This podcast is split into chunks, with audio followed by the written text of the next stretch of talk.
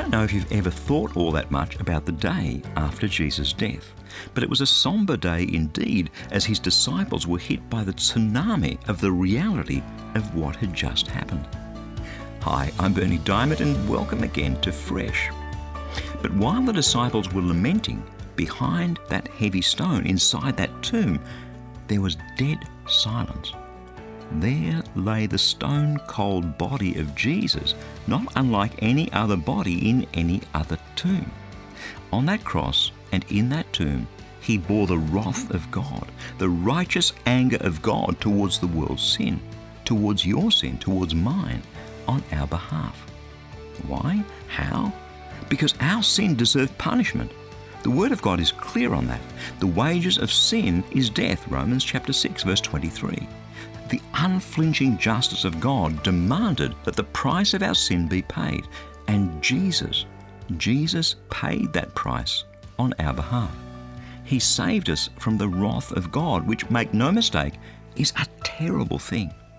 So the reality is that He lay in that grave on my behalf and on yours. Romans chapter 5, verse 9.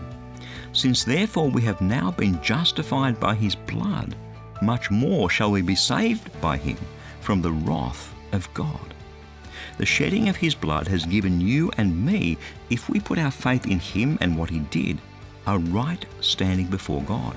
The same right standing any criminal has before the law today after his sentence has been served and the price that justice demands has been paid. And that right standing in Christ has saved us from the wrath of God.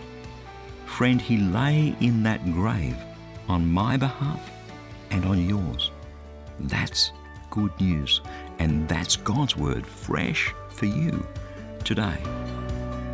All that happened out of God's great love for us, the same God who still yearns to draw us close to Him. That's why I'd love to send you a free copy of our special edition book. It's called How to Get Close to God. To request yours, stop by at ChristianityWorks.com and you'll see that free offer right there toward the top of the homepage. Again, that's ChristianityWorks.com.